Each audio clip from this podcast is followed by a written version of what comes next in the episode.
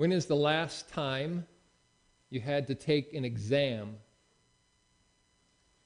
Uh, for many of you, that's maybe been a while.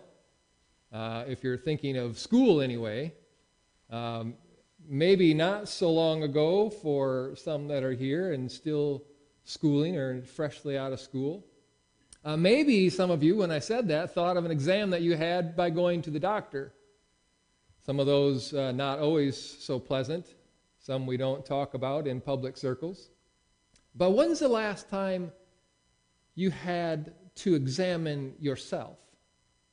Now, maybe you did that this morning, or most of you did that this morning before you left the house. Uh, you looked in the mirror to see if everything was okay. You examined yourself before leaving the house to make sure maybe your collar was uh, folded down right, uh, most of your hairs in place. Uh, so you maybe examined yourself before you came this morning. Yes, it's good to look to see if your husband or wife did those things. So uh, if you need to take a minute to examine uh, your, your counterpart, you may do that a minute. But there are times when anything all good? Yeah. There are times, though, when we are called to do just that, to examine ourselves. Uh, in a, real, a, very real way, as we come to uh, a worship service on a Sunday, it's our opportunity to do that, to examine ourselves, to see how we uh, square with Scripture in our process of being made more like Christ. When we hear what the Word of God has to say to us, uh, we get to then examine ourselves to see if we did good this week or if we recognize by what's been revealed to us that we have some work to do, uh, which maybe is often the case. Uh, we are still this uh, work in progress. And so Paul gives us a couple of uh, really stark reminders about examining ourselves. He says in 2 Corinthians 13, verse 5, Examine yourselves to see whether you are in the faith. Now, many of us uh, wouldn't have to necessarily look very far to recognize that, yes, uh, I know I am a, a, man or a woman of faith. I am a child of God. And there have been uh, ways that we have shown that and expressed that through the years. But Paul gives the Corinthian church there this opportunity to examine themselves to see if they are in the faith. Test yourselves, he says. Or do you not realize this about yourselves that Jesus Christ is in you? Maybe as new believers, there was this idea of making sure that what you think you are, you are. If you believe you are a follower of Christ, test yourself, examine yourself to see if in fact Christ lives in you. But he ends that with this statement unless indeed you failed to meet the test.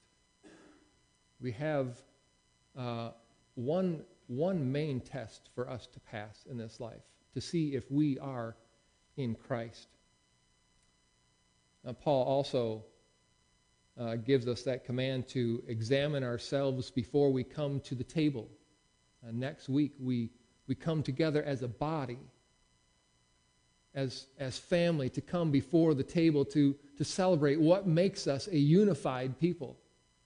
And we ought to be a unified people. We ought to live together in unity. How good it is when brothers and sisters dwell in unity, the Bible says. So we have that opportunity to examine ourselves. And before we would come to the table, there is that uh, clear admonition to do that. To look at ourselves, not just our own selves, uh, maybe where Paul was saying that uh, before to examine yourself to see if you are in Christ.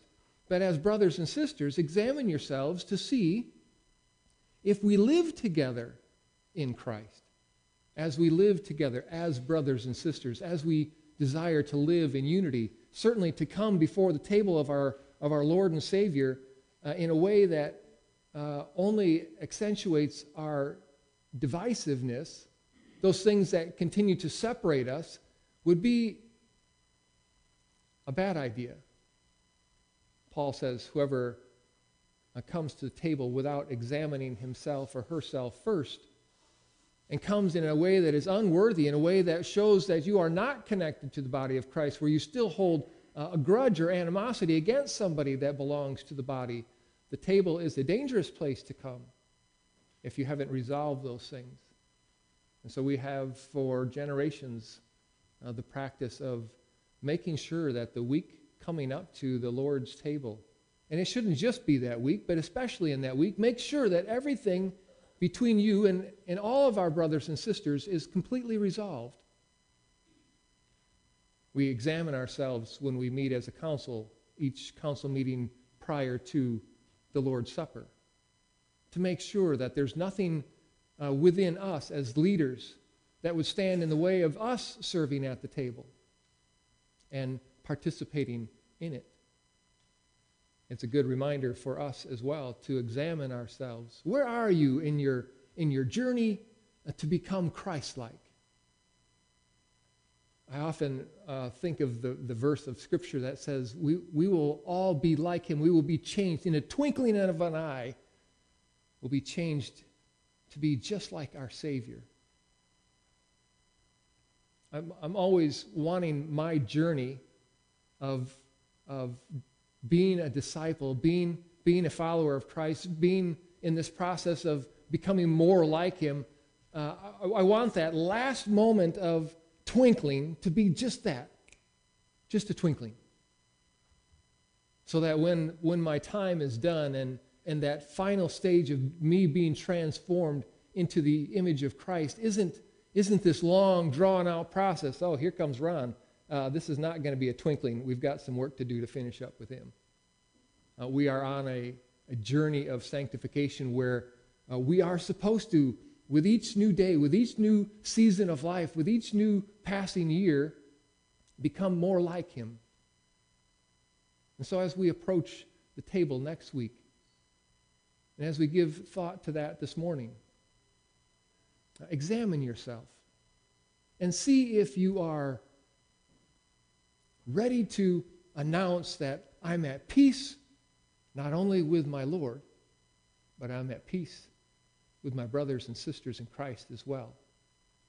It's an exam worthy to take and one that God wants us to succeed in.